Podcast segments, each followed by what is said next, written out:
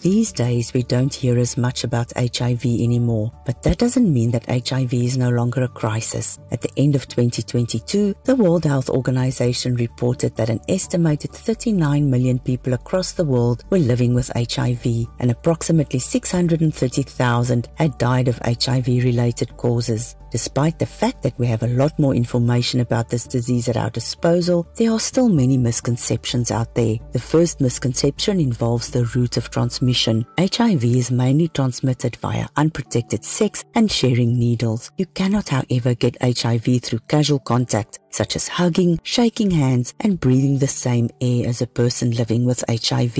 The belief that you can tell whether someone is living with HIV is incorrect. A person can be infected with HIV for years and not show any symptoms. And even if someone does have symptoms, it may be mild and non-specific. The only way to know what a person's HIV status is is to do an HIV test. Another misconception is that testing positive for HIV is a death sentence. Unlike in the early years of the disease epidemic, we have antiretroviral medication today. There are treatment protocols in place that enable people living with HIV to live normal, productive lives. If you have multiple sexual partners, do not practice safe sex, or use drugs and share needles with other people, you are at risk of contracting HIV.